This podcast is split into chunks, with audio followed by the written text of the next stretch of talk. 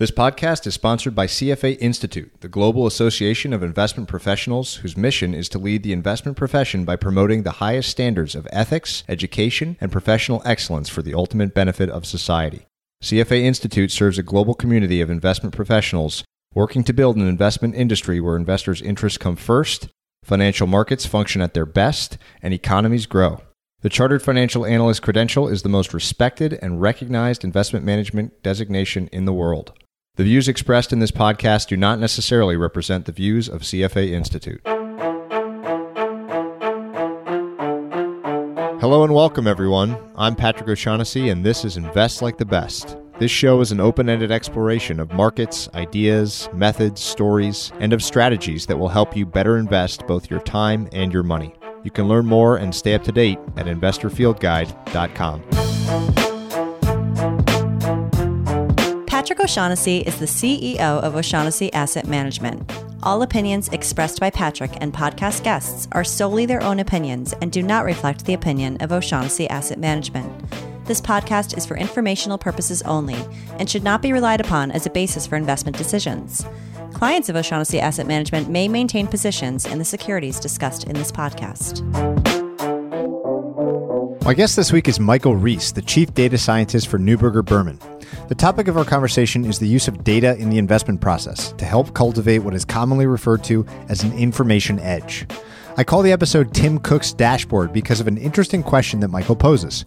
If you armed the best Apple analyst in the world with Tim Cook's private business dashboard, telling him everything going on in the Apple universe that day, what might that be worth? Effectively, Michael's goal is to recreate the equivalent of a company dashboard for many businesses, helping analysts understand the fundamental health and direction of companies a bit better than the market does, and in so doing, creating an actionable edge. This is a daunting task, and you will hear why. It requires both a fundamental understanding of business and of data, statistics, and methods like machine learning. In our own work, we found machine learning to be useless for predicting future stock prices, but extremely useful for other things like extracting and classifying data. This conversation can get wonky at times, but as listeners know, that is the best kind of conversation, even if it requires a second slower listen. I hope you enjoyed this talk with Michael Recce.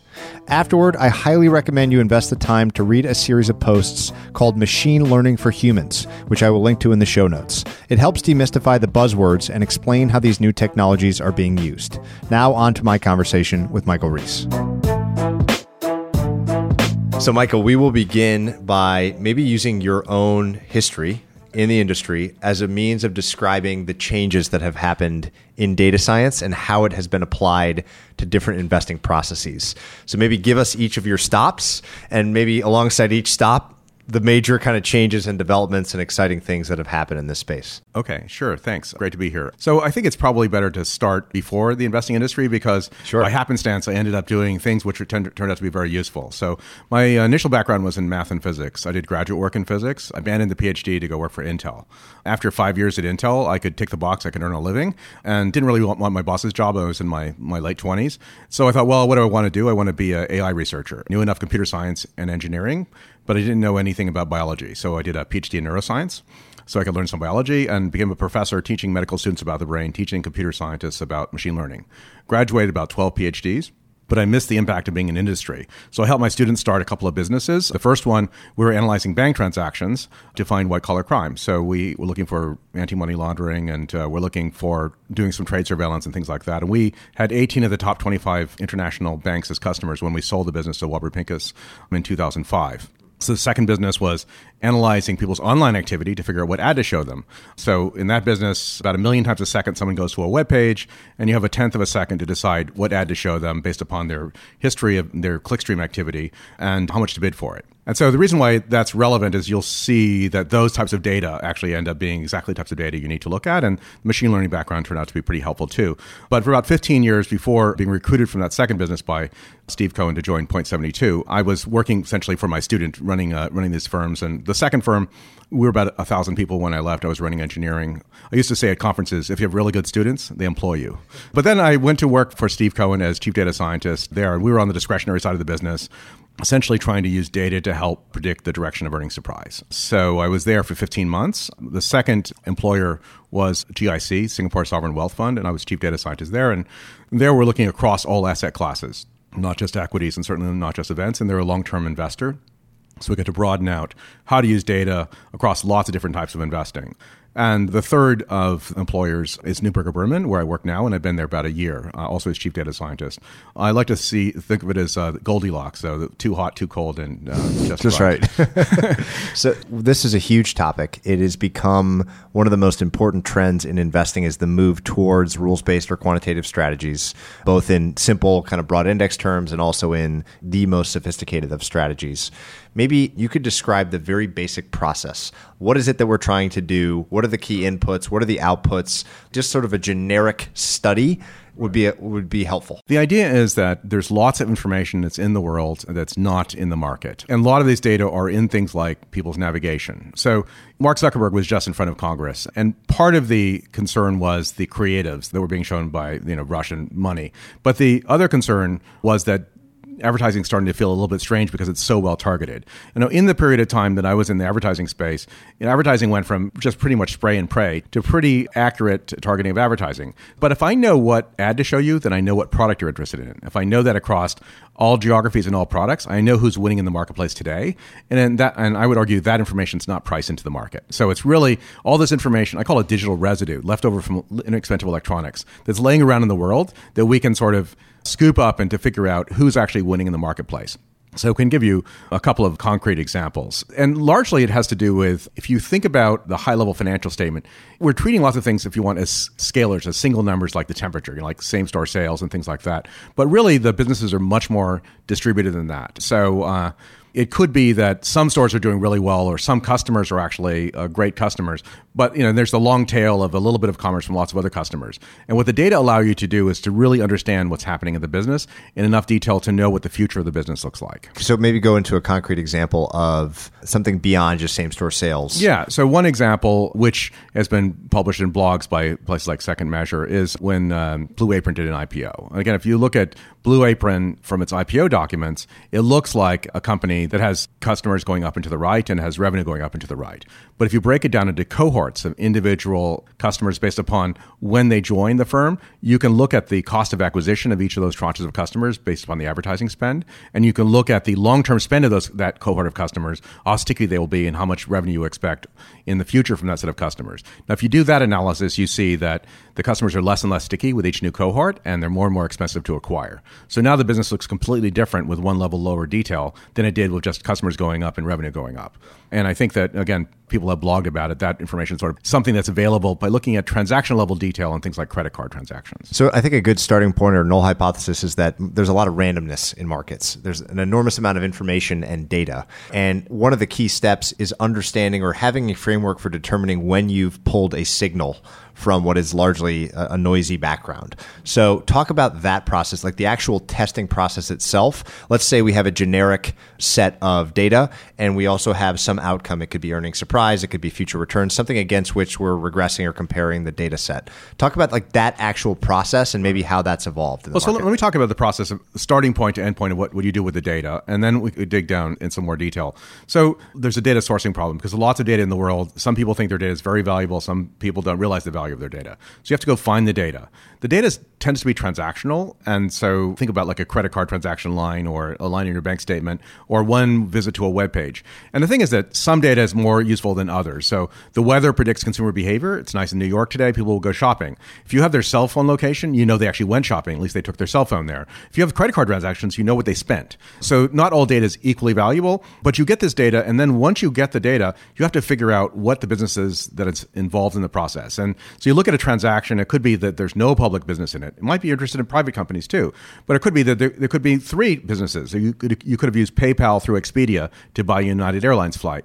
And so you have to down these transactions, know about brands associated with businesses, know about mergers and acquisitions in order to figure out what these things are doing in terms of helping a business. And then you want to take that information and put it into a model of the business. Now, I, I would argue that if all you do is roll that up and try to come up with a top line revenue, why did you need the granular data after all?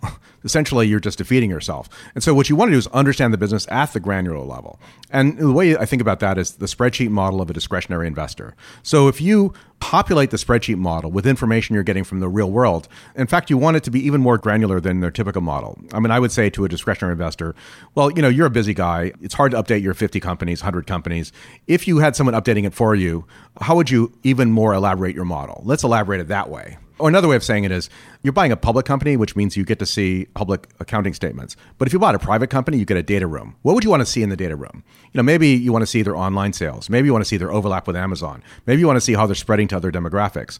And so all that type of information we can use the data to, to get.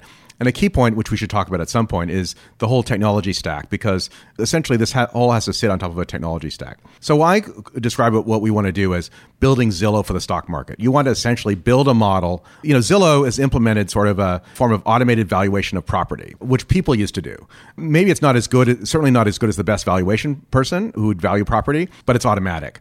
And so, what you want to build as a first step, something which automatically values companies before you look at the price in the market. Yeah, so, based upon data. So, so there, there are a couple interesting ways that the data is being deployed. And I would say you've described one of them, which is that you've got a, let's say you've got an Excel spreadsheet that's valuing a business, doing a DCF or something, and that's using inputs usually from K's and Q's. This is a better, richer way of filling in those cells with more accurate or timely data. So that's one. The second would be the other end of the spectrum in a purely rules based approach where there is no fundamental insight. There is no human really of any kind. It is merely a predictive, pure quantitative model. So, how do you think about the relative advantage that this sort of data science work gives you in those two different ends of the spectrum? What we're interested in is actually using the data to understand how healthy the company is. And there's lots of reasons why that's a longer term and better, deeper strategy because essentially the nice thing about companies is they're relatively stationary and fluctuations in the market are classically non stationary. But we can come back to that, that issue. But the point I, I, would, I would just make is that let me parody for a moment the two extremes. So, typical quant thought process is you know a little bit about a lot of companies, and you have to actually be in lots of companies to avoid tilts of, of any form that you don't want to predict. And so I describe them as an inch deep and a mile wide. Discretionary folks know a lot about a very small number of companies, but they still make money in their book. And so I describe them as an inch wide and a mile deep. And if you imagine those two axes next to each other, there's lots of different variants that are in between. And so there's some variants which are very close to the quant approach, which is, hey, let's take something like sentiment in analyst reports, use natural language processing to evaluate it. We have 10 years of history across the whole market, and that gives us a little bit of a wiggle that we can add to our quant strategy. And that's just really easing into it from the, the quant's view. And, the, and, from the fundamental view, you could say, well, look, I'm going to hire a super analyst who can go scrape the web for me. He can go find this magic parameter for me. Then I'll manually put it in my spreadsheet. And that's easing into this process, if you want, of using more quant type methods in your discretionary process. But what we're interested in is going right at the middle. Build models of the business automatically with computers and use quants if you want this if you can think of it as a second generation of quant while there's lots of opportunity just to find mispricings, go for it. But you know, as that disappears, what you want is just to build computers to implement the way that a, a fundamental person thinks about the business in, in, in more, much more detail. So a lot of interesting things to pull on there. And maybe the first I'll pull on is this idea of disappearing. So yeah. there's a lot of discussion on any sort of information based advantage or edge or alpha or whatever has pretty high decay rates or fast decay rates. Maybe talk a little bit about examples of that that you've seen. You know, everyone quotes credit card data or satellite data or all these same exact like three or four examples. Any comments there on whether or not you think there is still an edge in in the informational game or not? Yeah, that's a great question. So I, I, get asked that question uh, by lots of people. They'll say, "Well, credit card data has been out there for forever. Everyone has it. So why isn't it just completely commoditized? Why would I spend money on credit card data?" And I think the key issue here is data is data, and everyone can have data, but information is something completely different. And what you do with that data in order to extract information is key. So there's lots of things you want to do with that data in order to make the information much more rich. So for example, one of the things we think about is, well, let me back up for a second. In my internet company, we measure demographics for free for web pages. That was our free service, and we were an advertising company, and still they still are, Quantcast. But what we do is take the you could take all the credit card spend or all the online activity and infer the gender, age, income level, and all these other demographics of the people. And then you can figure out what's happening in this company's uh, customer base. So Lululemon is increasing their appeal to male customers. It used to be just a little blips in Q4 where they'd go buy something for their girlfriend. And now you can see this is all riding on a line. And we can see that because we've inferred through the mixture of all your spending of people in the credit card panel what their gender is. Uh, it wasn't something that was given at the, at the beginning. So I think that if you take your data and you and you use it to build a detailed informational picture, then that hasn't been done. People have been finding the shiny pebbles on the surface of the sand. They haven't been actually taking the data and using it to build models. And then that model is actually a much longer lasting form of alpha because if I could give you Tim Cook's dashboard and you could see in live real time by product, by geography, by cohort of Tim Cook's business, either the stock must just be completely efficient or you have a huge information advantage for that persists for a long time. Yeah. So to summarize that and make sure I understand,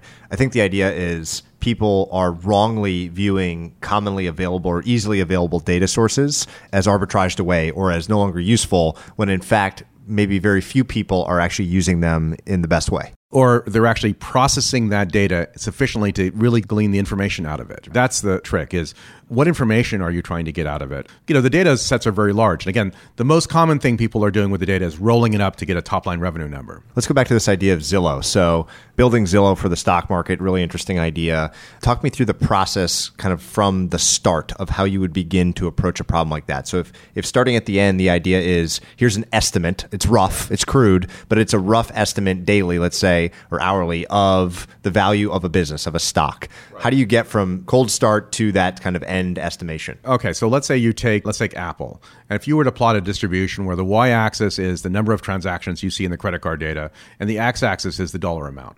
What you would see in that distribution is lots of bumps. There'd be a bump that corresponds to iTunes purchases a bump that corresponds to Apple Music, a bump that corresponds to watches, handsets, iPads, computers. And so, and obviously, some people are buying multiple things. Not all the data points are going to be nicely in these bumps. But if you broke the data into those bumps, you could create a dashboard that looks by geography, by cohort of when they bought their first iPhone, because their first 18 months, they're going to be higher app spend than other times. By product, by geography, by cohort. And essentially, this is reconstructing Tim Cook's dashboard if you want. And so then what a valuation person would do is they'd say, okay, what's the year over year growth of this segment of the business or this segment plus this geography? And one of the things the discretionary guys do is they'll look at where the vol is. And so they might say, well, look, all the parts of Apple's business are growing at a relatively stable rate but maybe iPhone X in China, or maybe what what happens with iPads, or what happens with their physical stores. And so they focus on that one piece of the spreadsheet, but the other piece of the spreadsheet will essentially roll up to the amount of revenue generated by that item. So another example like that is so let's say that you think that a loyalty program at someone like Starbucks is going to generate lots of new revenue for them. You can measure in the data what's the conversion rate to that loyalty program. And then once you find the conversion rate, you can say, well, when they convert, what is their change in spend? And you can then calculate on a future basis how much of a new revenue machine you get by doing X maybe all day breakfast or whatever it happens to be that is a policy of a store. Maybe they roll it out in one geography first. And so you can use the data to figure out how much of a money machine is this in that geography and what's going to happen when it spreads to the other places. So both those examples sound very idiosyncratic and specific to that business.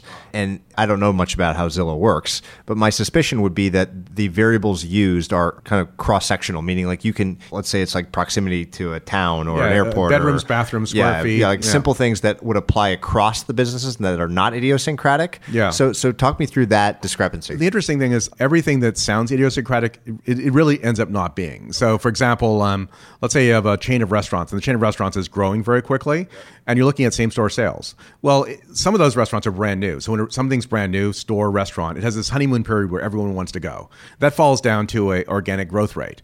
And so, with the data, you can sort of time shift them so the opening date's the same date, and you can calculate what that function looks like. And so now then you can move it back and you can then figure out what it's going to look like in the future. You can look at cannibalization when you open a new store. How many people are actually were going to the old store and now going to the new one so you can calculate the maximum density. You say, well, gee, is that specific to one restaurant? And the answer is no, because all restaurants behave the same. You know, and after you learn this kind of thing by talking to discretionary folks, then you can implement this across all restaurant stores, anything that involves consumer. And one of the things I loved was when uh, the Friday before the deal was finished with Amazon buying Whole Foods, Jeff Bezos said, we're going to lower the prices in all the Whole Foods. Now, everyone thought of Whole Foods foods as actually good food but expensive. And so he triggers the honeymoon period back in all of his stores as if they just were brand new open to generate foot traffic as if it was a brand new store.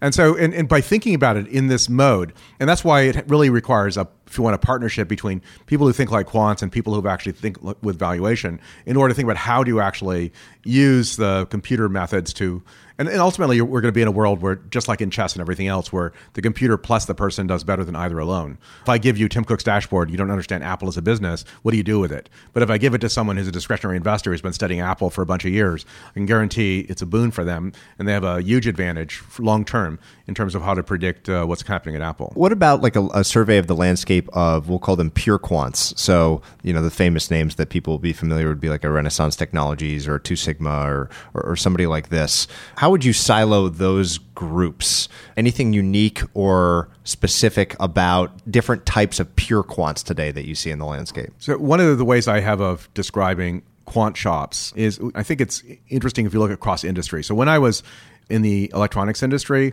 the next processor from Intel was the next processor. And I, I described it as like strip mining because everyone's working on the same project. Everyone knows what the target is. The whole company's working together. If you contrast that to the drug discovery in a pharmaceutical business, which I describe as more like prospecting, you have lots of individual scientists. They all have their own lab. They don't need to talk to each other. And if one of them finds gold, then the whole company wins. And I think that it's a, um, in a brand new field where you don't know the answer, or if you have 20 prospectors, 20 people working on something, you're better off letting them prospect than telling them all what to do. And I think it's what causes classical disruption is that someone has an idea top down and tells everyone what to do and they all go and work on that. But if it's wrong, it's a, you know, all the eggs are in one basket. And so I think that there are a bunch of firms that are still trying this, if you want, strip mining approach to trying to solve the problem. And if they guess right where to dig, then it'll be great. If they don't guess right where to dig, then it'll be a problem. But my personal view is that in a brand new field, you're better off actually hiring very smart people and letting them work on different aspects of the problem that they think of in order to try to figure it out because it's an unknown area. So supplying, let's say, prospectors, we'll call them, with raw tools. Yes. And maybe that's data and programmatic tools and scripts that you've run or built a library over time, and giving them a sandbox, basically, not giving them a job, but giving them just like a general mandate, which is find edge yeah. and report back that, that that is superior to like some central genius saying, you know, here's what we're going to do. And the other thing, I, only thing I would add to that is that what you want to do is short sprints. It's a tr- traditional agile process, and so what you you'd have is people self-organizing into groups with ideas, and there always are more ideas than there are possible. Having the whole team decide which ideas are best, run them for a short period of time, find out what works. By everything has to be proved, and so it has to be small enough chunk that you can prove the idea works, and then you do it again. You keep cycling through that process and, and stimulating innovation in the team. And people love this. This is a great work environment for people, and they get to think about ideas for how to move things forward. Because the classically, it's a boil the ocean problem. There's so much data, there's so many problems to work on, and there's a challenge to figuring out what are the best sets of ways to to leverage data in, in, into information to support an investing process. So I love this prospecting analogy. So we're going to keep running with this one. So I love talking about some of the philosophy behind this work and thinking about it as the search for truth, like an actual signal being truth. In the prospecting context, you drill a well well, if you hit oil, you've hit truth. You know the outcome that you're after is there and it's measurable. It's much trickier in the statistical environment and in our world. So, describe how you think about truth. And this is where we might use terms like p values or t stats or whatever else, however you want to frame it. How do you frame knowing whether or not you found something. And then I want to also talk about knowing when it might be busted and, and broken. Here's one way of thinking about it. If I have a clean signal on a business, let's just say if I actually can, if I ha- see, can see a running signal of the health of this business, then I can create a much larger position because my risk is actually much smaller, right? So I'm not waiting for whispers to tell me if my investment's going to have a problem. I just I literally can see the commerce going on at this business. So there's just a, a quick sidebar that I want to come back to, like some of the actual statistics behind this stuff, and when you know there's a signal. But we were talking when we first met. We were both speaking at some investment conference, and we were talking about I think natural language processing or some machine learning, and the idea that you need to feed it observations at the different ends of the spectrum, and that very often the negative part of the spectrum is far more useful in in building an algorithm. So maybe talk about oh yeah talk about that idea. So you had spoken in your talk about a belief you had that shorting or knowing when a company was going to fail was actually an easier thing than actually knowing when it was going to succeed. And so I had some observations and data that had led to the to similar conclusions. So I found you afterwards, and that's how we started talking. And this data was actually had come from building automated systems, and I was helping a company that was building automated systems to to score and evaluate college entrance applications, including the essay. And it turns out when you're evaluating the essay, and you're using experts to as a ground truth to sort of come up with what are good essays and what are bad essays, it's much easier to actually have an accurate prediction for the lower half of the distribution because the type of types of mistakes which occur in, in essays people generally agree on, and so the machine learning system can be trained to actually detect how bad you are from the mode of the distribution on down to worse.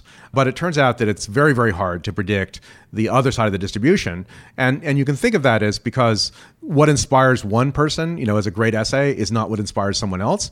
And this, I think this applies to companies too, because when someone has a great belief in a company, where a company is going to be and what they're going to develop into, that space of possibilities is very large. But the things which actually are problematic in a business in terms of, you know, loss of market share or what's happening with their customer base or so on and so forth, what's happening with their financials, those things are actually a smaller space.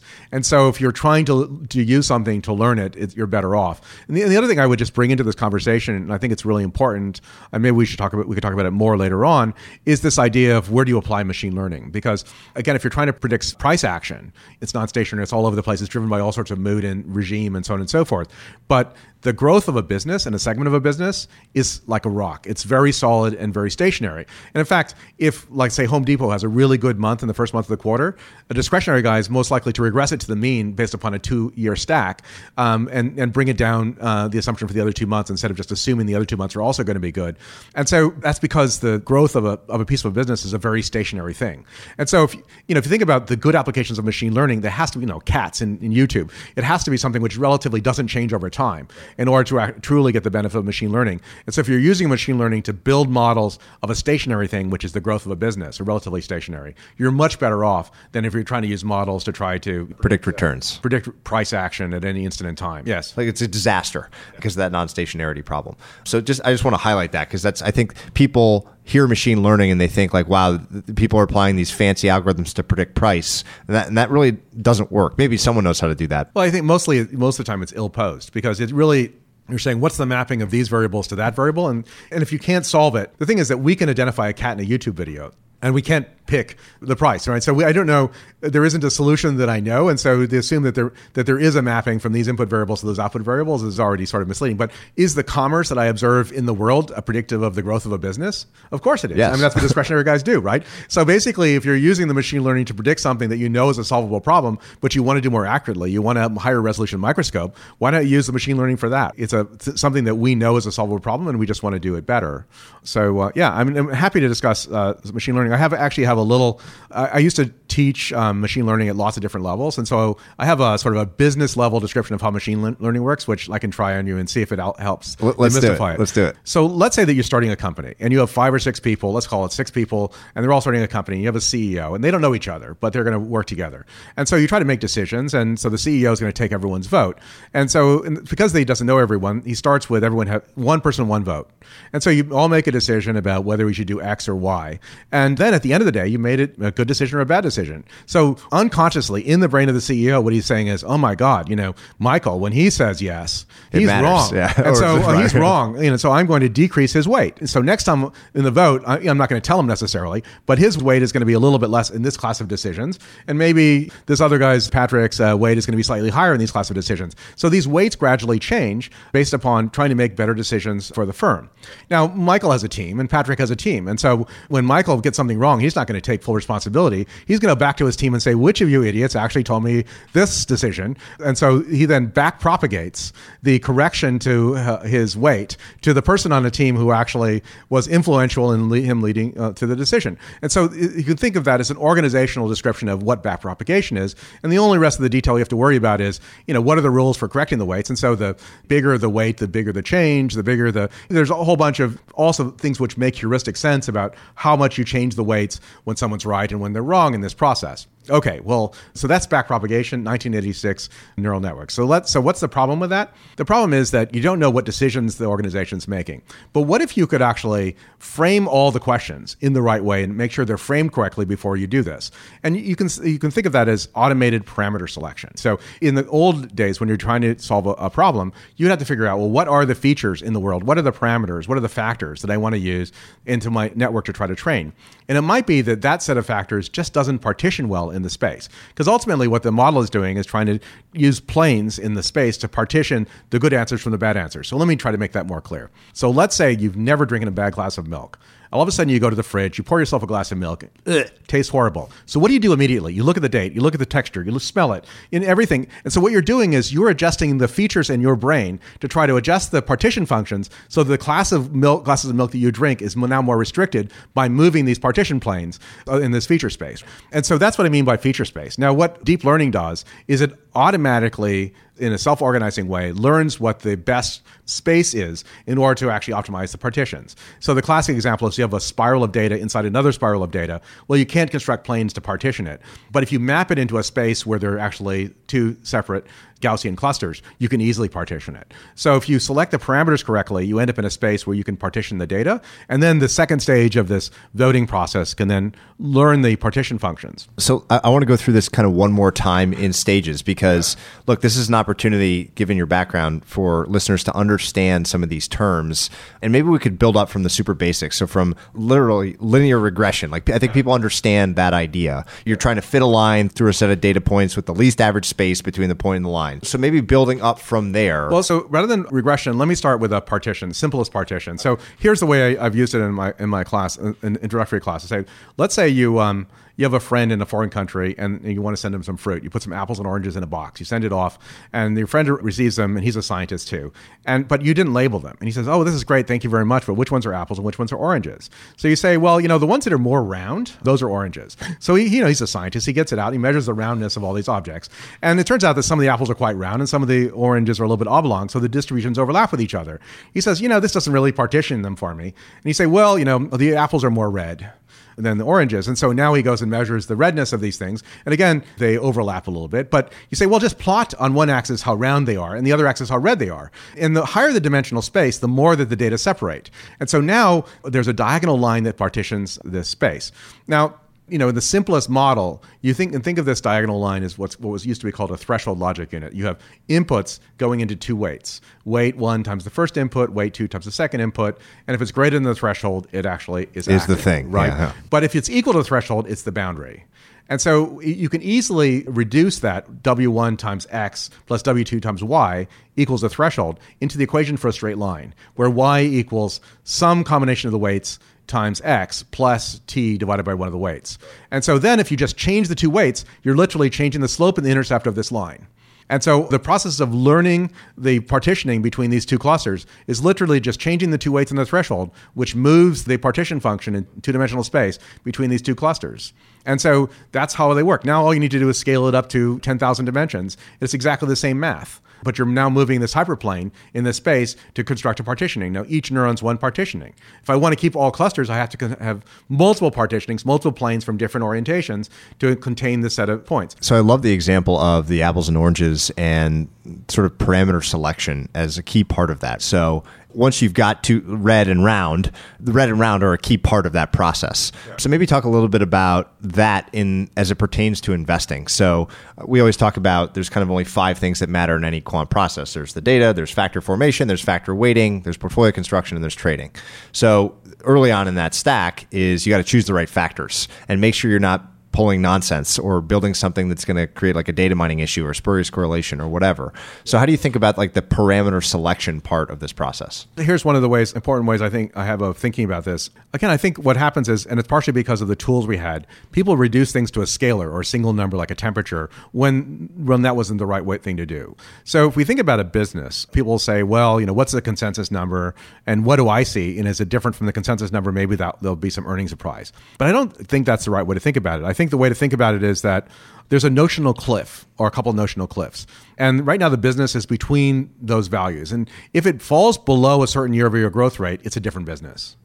And that's a cliff. If it goes above a year over year growth base, then that's a, that's another cliff. That's another business. And these are just like those partitions. And so the, what's really going to cause a change in your investment thesis is when the business actually crosses one of those cliffs. And so you, what you want to do is you want to partition what the business looks like uh, when it's acting normal. And in that, you know, there's going to be lots of sort of variation in the way that it looks.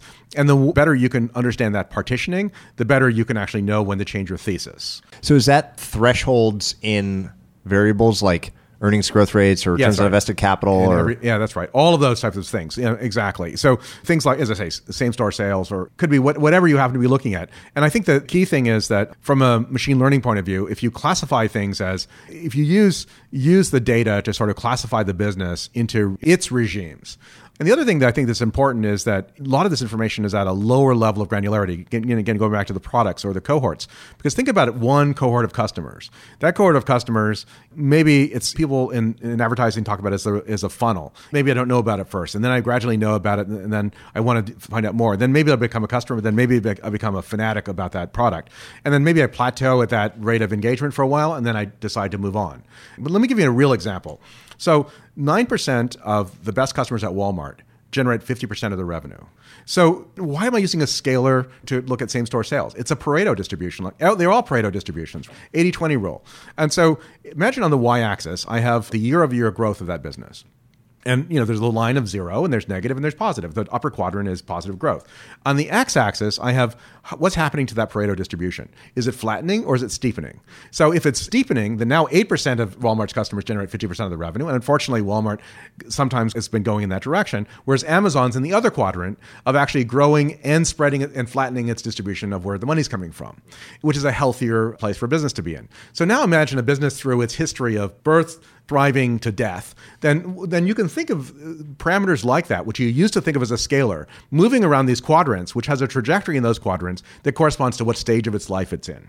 Because w- when you're desperately getting growth, when you're getting growth only out of your loyal customers, you're painting yourself into a corner of a room. If you're not expanding your customer base and you're growing, it's, not, it's just not going to be sustainable. So something else has to happen at some point in time. Either the growth stops or something else happens.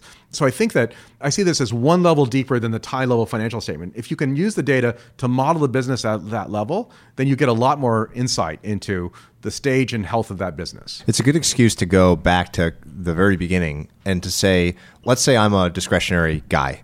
I'm a PM. I work for Citadel or something. I'm not a data scientist. I, I roughly familiar with statistics. I'm a smart smart guy or girl, but I want to I want to start using these methods to improve what I already do. What advice would you give somebody like that as a first step towards trying to incorporate some of these ideas and methods to improve their investment process? Well, first of all, I would say that I still think that the folks who have both experience as a discretionary investor and have math and computer science statistics background are relatively rare in this new form of data investing, they're going to demand a, a premium and they're going to be really hard to find. And if you want a job today, reach out to me. but basically, those those people are going to be relatively hard to hard to find. And so you're already in a fortunate position. The thing is, I think they have to break out of us. If they're still using spreadsheets, they need to break out of it. Okay. And yeah, let's um, talk about the nitty gritty and, here. And they're basically, you know, I, I describe it as like there's a one to one correspondence between, let's say, a Jupyter notebook running Python and a spreadsheet. Because in the spreadsheet, you're looking at the data and the formulas are hidden. In the Jupyter notebook, you're looking at the formulas and the data is hidden. But basically, it's the same one to one correspondence between what's happening in the processing. And basically, when the data gets so big that you can't look at it all, in fact, you're much better off looking at the formulas if you want to optimize them. And so it's people who say, well, gee, I can't program. But if you can actually build these complicated spreadsheets, you can, you program. can program. Yep. But what I would break out of that world, and the other thing I would say is that the new computing methods are literally orders of magnitude better than the old ones. Two lines in Python goes a long way. And, and, and, particularly if you're doing it, you know, with Lambda processing on AWS or some, you know, there's just some opportunities in computing. A few hundred million rows is a hard problem with, you know, old technology. And there's an example which I often cite from the new technology because in the bricks and mortar technology, the first job of the technology team is to make the trains run on time. The second job is to keep it secure. Distant third job is stay up with technology. In the internet space, if you're not up with technology, you're dead. So superimpose that on a rapidly changing technology, and the technology in the internet companies is much, much farther ahead. And I can give you some very concrete examples of that. But you know, an example was is a, a blog from a French AI person at Google, and he was talking about finding the house numbers in France. So where is the house number in the city? Where is it in the countryside? How do I do this deal with lighting and occlusion and so on to try to extract the house number? Runs the job overnight, finds from Google Street View all house numbers in France. You tell that to an IT guy in a traditional bricks and mortar that I want to find all house numbers in France, and they'll pass out or something. So I would encourage this person at Citadel to start engaging in how to use those technology tools and move away from the ones that they, that, you know, their comfort zone in order to be able to process larger data sets. So it's kind of like sharpening the sword right before you even get to battle. Battle then becomes the data I was going to ask a question, something like how how do you build a sustainable competitive advantage, a moat in data science itself? So it sounds like the first part to that answer is technology. Understand how to build the base layer, and I guess at more efficient pricing and at better, more efficient speeds, get the answers that you want. So maybe that's step one. What are the other things that those that want to incorporate data into their systems should think about, like the moat around that. Because I think my key takeaway from this conversation and one similar to it in the past is that everyone kind of assumes that this is becoming data is like commoditized and and everyone has table stakes and it's not worth anything but it seems like it, maybe it's the opposite that that in fact certain people are building a moat around this and that that advantage may widen not flatten so uh, how do you think about that the sustainable advantage I think the, the sustainable advantage is going to be the depth with which we process the data to get information and then the extent to which you you use multiple overlapping data sources to get confirmatory views to actually to develop a stronger a stronger point of view. And so what people, you know, again, it's digital, it's residue. So it has to be incorrect in lots of ways. So you have to detect where it's incorrect. And the more that you bring in lots of different sources of signal. And the other thing is that everyone's also looking at top line. What about the what about costs? You know, looking at job postings or other stuff. Job postings are a big component of OpEx. You know, they're also a leading indicator. How many people get hired based upon background checks, you know, from people who are doing background checks. What the cost of the commodities are or the raw materials. You know, what's cost of, of, of chicken going to uh, you know a KFC, right? Or to a Buffalo Wild Wings. And so a lot of the early stages just looking at the revenue side of the picture, but you know, that's certainly not the only thing which drives the business. The other thing I would say is that there's lots of advantage in terms of trying to figure out the nature and way that the business is actually developing. One of the things I would say is so I think there's obviously lots of different trading strategies. We, you know, I didn't really answer that question fully. You asked earlier that we're going to use data, and obviously trading on events is certainly one of them.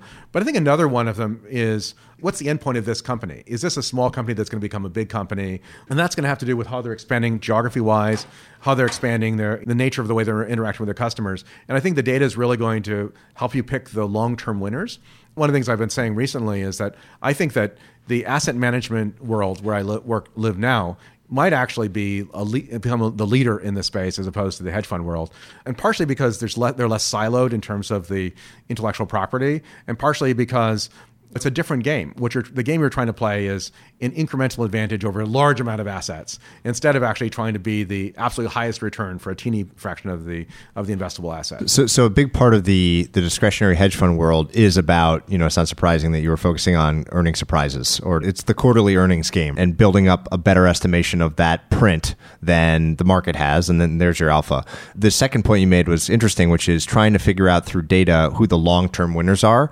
where you've got this cap downside of the money you put in, and you've got potentially like enormous upside. So if you can somehow better estimate the nonlinear outcomes, like you could have just enormous success. So th- uh, I'm a little bit confused that versus like what we were talking about earlier, where it's easier to predict the negative side of things than the kind of uncapped positive. So how do you well, let me connect that? the dots. Let me connect the dots. So one of the graphs I've seen recently, uh, I forget which of the um, research shops it came out of, was plotted the number of years that a stock has been in the S and P 500. Yep, and so like yeah, that's right. And essentially, it's going mostly monotonically down. And it used to be 40, 50 years, and now it's down to like 12 years or something. So and then trillions of dollars a year are moving to passive still. So essentially, you're buying things which are less likely, lower probability to be winners, because the temperature, if you want, the churn in the S&P is actually increasing with this decrease in time. So if I can use something like my calculation, which I talked about with Walmart, to determine who are going to be the losers, or if I use any of the processes we're talking about of predicting who the losers are, then essentially I can still be market weighted. I can still essentially have a index like thing. People say, well, is this smart beta? It's not smart beta. But have an index like thing where I underweight uh, some names and overweight other names. And let's say I make 50 to 100 bips more than the index. But you know, if you're doing this entirely with a Zillow-driven process, maybe it only costs 10 bips to run. And so the, the question is, what happens in that world? And so I think that again, if you, it's very hard to make an AI that's as good as the best valuation guy in property or otherwise. But making something which is automatic, which actually makes things a lot easier to manage assets, and then, and, and then you know you might end up with a pendulum swing of the money that moved to passive back to active management because now you have this AI driven active process, which has you know relatively low vol, essentially follows the index, but just tracks a bit above it because it's finding the, the negative ones in the in the process, finding the negative ones, and because that's the easier problem to solve based upon this higher degree of granularity that the data is providing and that you're getting through the machine learning process. So we haven't talked about statistical significance or like what the markers are of a successful run and or the problems of data mining. So talk a little bit about the nitty gritty of that. Is there a specific threshold that you typically look for? And then the second part of this question will be, let's say we find something that we feel is a very strong signal. What are the ways that you know is it just that it crosses back below that threshold to know that we need to hit that red button and, and, stop using that? What are the ways we know to stop using some signal after updates to the data? We touched on that a little bit, but we'll, we'll, come back to it. But one of the things I would point out is that I was reading a review of Judea Pearl's new book. And so he's one of the developers of this uh, area of uh, Bayesian inference. So correlation is not causality, but there is now a whole area of statistical analysis, which actually measures the causal influence. And so the data mining thing, which is talked about all the time, you know, there are straightforward mathematical methods which can help you avoid the risk of just finding spurious correlations. And the other thing I would just say about the spurious correlation stuff is that it's a quant sort of classic quant sort of problem. So when I'm talking to folks, when I'm interviewing them about how you solve a problem, well, let me let me give you a, a real sort of joke example, but real. So I was a professor, and one of the biology professors came to me and said, "I tried every possible statistical method in SPSS on my data. This particular method gave me the highest significance score. How do I justify using it?" And lots of people in the machine learning world are doing the same thing. There's a company that literally just uses computing power to try every machine learning method on your data, and you pick the one that works best. That's the problem of data mining, and it's just lazy, laziness in terms of thinking. Now, if you have a, an idea for a signal or a way that you think something that should improve the data, there's a very important thing that happens. When I used to try to find money laundering, you're finding outliers in transactions. They don't transact like normal people, but they're also in that same distribution. Once you separate out those uh, those outliers, you also get all these horrible bank errors. And so if you just look at the performance of the whole thing, you're combining the bank errors with the really good ones. You might throw it away, say, "Oh, it didn't work." And but if you can partition, maybe you, maybe your your sigma increased, you know, and, and, because you actually have both of these two things groups being being found by your outlier detection. If you can partition away the ones that are bad from the ones that are good, you actually have a phenomenal signal. And so you should start with something you have conviction that should work, and then you should stick with it. You know, not analysis paralysis, but stick with it enough to find out why it didn't work. And so any method where you're just spray and pray against everything it just it's a waste of time. It seems like there's some version of the same refrain that there starts to be a, a drumbeat around this, which is what's becoming most important is the hypothesis is asking the question. Answering is getting easier and easier and easier. So, so it's it's hypothesis formation that becomes the differentiating skill. That's right. And be able to use the tools to answer it quickly. Sure. I mean, and that's what happens with any progress in science. If I give you a higher resolution microscope, it doesn't tell you the answers. It just allows you to do experiments faster and experiments with higher resolution. And so that's really what these methods are, are doing. And what people who are adopting the new methods should see is that they could have, should have a higher cadence of being able to ask a question, work faster, work faster, and break things. And it's exactly that thought process around build lots of things, try them, but build the things and work on them that you believe in not just spraying and praying. Curious if there's any other categories of the objective functions here. So we talked about returns in the future, fundamental changes in the future, sales growth, cash flow growth, whatever. Are there other objective functions against which you find it fun or interesting to measure data set variables? So other outcomes, um, outcome variables that, that you're interested in or you think people should look at? The outcome variables I'm interested in is literally who's going to win in the marketplace. Yeah. And I think that what happens in the marketplace is at each scale, I mean, having been at startup companies, this different scales look completely differently. There's a great book called Crossing the Chasm. Great book. And so that process of actually understanding who's breaking out and who's winning at what scale and how you measure it, which parameter you use for, for determining who's winning at what scale. And that's really where the predictive power is, is going to come in.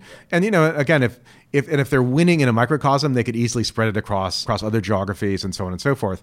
And really it's understanding, this gets me back to a, a discussion I've often had with discretionary folks. I say, why do you like the company? They say, great management. So what does that look like? Does it look like better cost efficiency? Does it look like new products? Does it look like new geographies?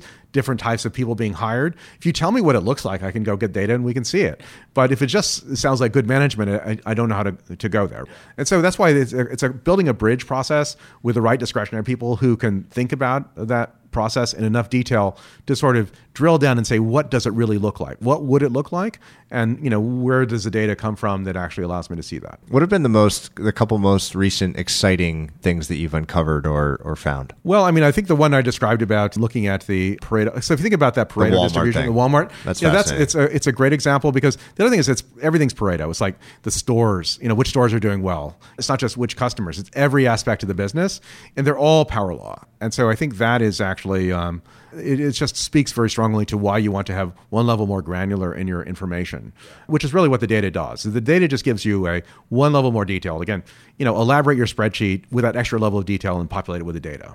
And then work with the discretionary person to figure out what it means in terms of valuation. Any other favorites from across your entire career, not just recent, but favorite aha moments of, of finding or discovery? Well, I think the um, the moment I was talking about with the honeymoon period versus the organic growth rate of lots of stores, that's another another one. Again, I think there are lots of examples where people haven't realized how easy it is to get certain data and they've literally walked by data that's in the world and ignored it uh, and they're using a, a, less useful source of information when the other other sources are, are, are available. And you know I have to be careful about it some of them because I don't I want to protect people. But to get back to, the, to your question which I like um, in fact I ask that all the time in my interviews also as I say well look if you're in data science there should be examples of things that were surprises where you started with one thesis and once you figured it out you have a completely different point of view. And I usually ask people in an interview to tell me about one of those moments because if you just do engineering and you build something you can sort of, think it as a semi-mindless process because you're just building this thing and you started with a design and you just finish but data science is not like that. You basically start with some hypothesis and you go and you look at the what the data tell you. And I'll give you an example of that. From way before I was in industry. When I was in university, people would come with questions and we work on projects for industry. So um, uh, Sainsbury's uh, supermarket in the UK had come, uh, uh, I think it was Sainsbury's, it might have been Tesco. They came with a data set and they, they wanted to print coupons. And they said, look, I want you to look at what people buy and determine their life stage, you know, single, married, all the way to uh, retired, uh, and lifestyle, which they meant by wealth. And then figure that out, and then we'll figure out which coupon to print. And it turned out that we did that for them, but the two parameters which were most predictive of their shopping were different. The first parameter was where they immigrated to the UK from. This was in London. And the second parameter was how long they'd been in the country.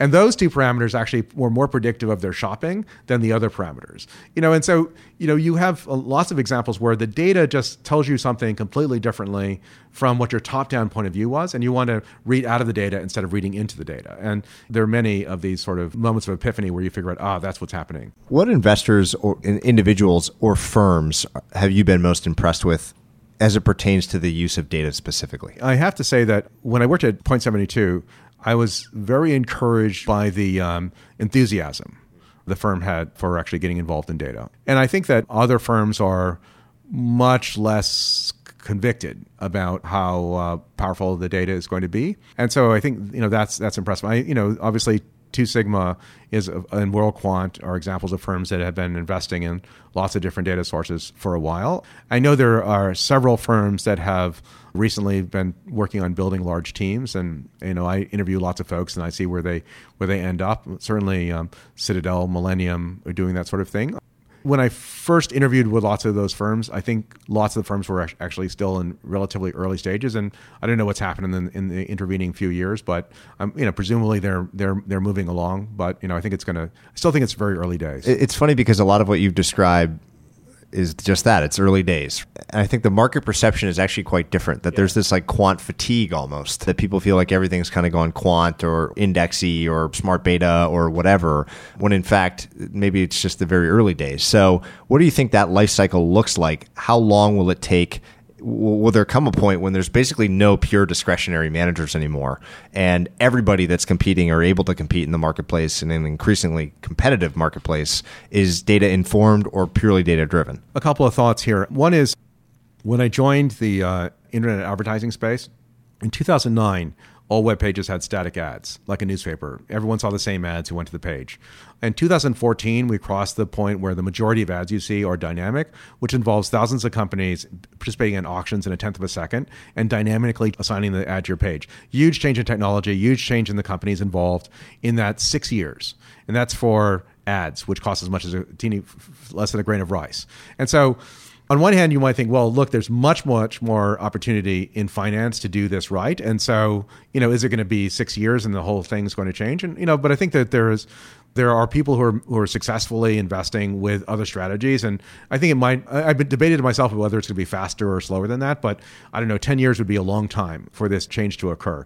The other thing is, I would I think that people like the sell side might be affected before the sure. buy side because essentially the information, if it's not coming directly through them, it's going to come through someone else, and they're going to get disintermediated. And so I think the risk of being disintermediated in the sell side and missing the boat is is much much worse than in in some of the buy side shops. And certainly, you know, and we're already seeing it, the buy side companies that are winners are also going to change because the ones who are most quickly to a- adapt the data process are actually going to be. Uh, uh, and you know the, the thing is, interestingly, people get this. I do lots of client presentations also in my firm, and at one of the recent presentations, one of the investors said, "Which of the investing teams use the data the most?" Literally it's going to become a force from that direction because people are going to say i get this. I get how this is an advantage and let, let me go and hunt around and listen to the story of who's actually leveraging this type of information. And it, the success of the firms might be driven by the clients getting up to speed and figuring out look i see this happening and because the thing is that sometimes the investing firm is going to be conservative with a small c, and they're going to want to keep doing what they were doing because it's the classic disruptions, classic Clay Christensen. You just keep trying to do what you're doing, and the disruptor comes in and does something completely orthogonal to it. And so, so I think that part of this dynamics is going to be driven by clients who are trying to find the places where they're really being smart about how they're they're leveraging data. I'm curious what what the high level outline of that presentation is that you give to clients. It's actually largely what we talked about today. I mean, I talk about lots of examples of probably get in a little more detail, which I can, uh, about examples of the way that internal teams have leveraged the data and the way it could be leveraged in a quant process in a little bit more detail. Uh, but essentially, to compare and contrast the way that the world was before without the data and the way the world is with the data. Again, it resonates. I mean, the clients get it, and it's uh, the clients are very enthusiastic about seeing the firm take up take up this path. My episode this past week was with the former GM of the Philadelphia 76ers. And one of the points he made was that the NBA and other sports leagues are probably a decade or two behind Wall Street in terms of their use of data and analytics. How would you stack Wall Street against other industries? So, in the spectrum from don't use any data um, to everything is super cutting edge, where does Wall Street fall on a relative basis versus other other industry? I certainly think that Wall Street is in the top half of the distribution and maybe it's in the third quarter rather than the fourth quarter. There's lots of industries. I mean i saw this great presentation which showed how you build a house 150 200 years ago with wood framing and how you build it today with wood framing and how factories looked 150 200 years ago and how the factories look with robots now. Clearly the construction industry is a relatively late adapter to how to use automation and so on and so forth and, and some technology. And so there are going to be a lot there are lots of industries which are still really quite backward in how they use data science and technology. The incentive system in Wall Street actually will keep the firms actually near leading, but they still become conservative because they don't certain types of investing they don't want to change their process because if it works, certainly don't change it, and and so there's a resistance to change. And I think obviously the internet companies are in the forefront, and I think one of the risks is that there's a Y Combinator company that does almost everything a bricks and mortar company does. And so, when is that Y Combinator company going to grow and essentially disrupt using the new cloud-based technology and replace, you know, you name it, you name the industry, uh, you name it. One of the things we're interested in is doing something like take every single sector. I don't care restaurants. How could they could be using AI? So which names in that sector are hiring, posting jobs and hiring people that most look like the future? Just as an example of a signal of, um, of, of who's going to, who's going to win because leveraging either the computing power or the machine learning or the data science stuff you name it whether it's menu optimization inventory optimization every, everything you can imagine which is going to be leveraging a lot of this machine intelligence stuff. And so I think it's going to permeate through the industry and you, we'll almost have when we get a little further down this path, almost an index by sector of who the leader is and, and, and rank the se- sectors by which sectors are actually uh, changing most quickly to the future. So fascinating. Well, this has been an absolute blast. I'm wondering if there's any major lessons or topics that you want to leave listeners with, and then I'll have one one more closing question. Covered a lot of ground. Yeah, we covered a lot of ground. I mean, it's been uh, been, been great fun. I appreciate being here. Now, I think I, I'm going to go and talk to university students and one of the things I tell to university students is that they shouldn't leave university unless they can code. I don't care what they're studying. We're entering a new world where we're going to see AI everywhere, and coding is like the most powerful thing being able to make stuff being able to make stuff with just you and a computer. And it's a very useful skill across all industries. And so i think that there's a will gibson quote which i think i used with you before but uh, which i love which is the future is here already. It's just not uniformly distributed. And you know the, the key thing is the thing which excites me the most is it's not very often where you get to see the future before it happens. And you get to sort of position yourself your surfboard or whatever to try to take advantage of the wave. And i think that this is clearly an early stage of something which is going to permeate through the through Wall Street and change the whole industry. And it's just exciting to be to be able to see it before it actually uh, fully happens. Fantastic. Well, so my closing question for everybody is that to ask what the kindest thing that anyone's ever done for you is. I do have the exactly the kindest thing, and it's a bit of a story.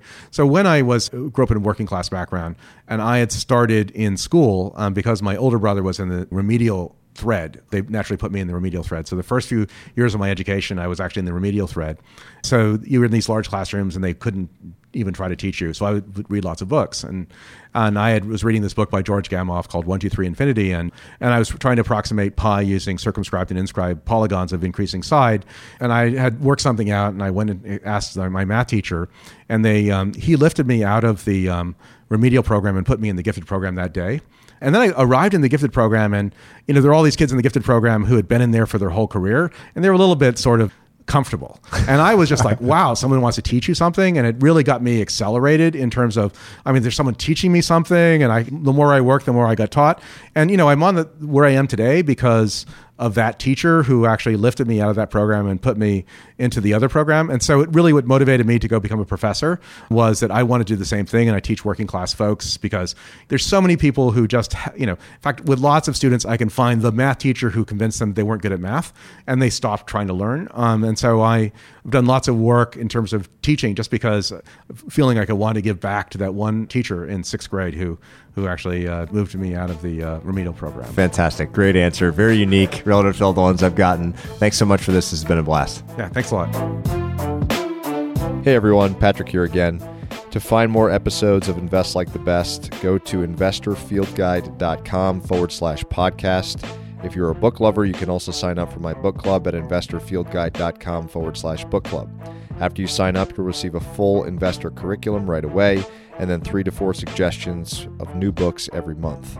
You can also follow me on Twitter at Patrick underscore Oshag, O S H A G. If you enjoy the show, please leave a quick review for us on iTunes, which will help more people discover Invest Like the Best. Thanks so much for listening.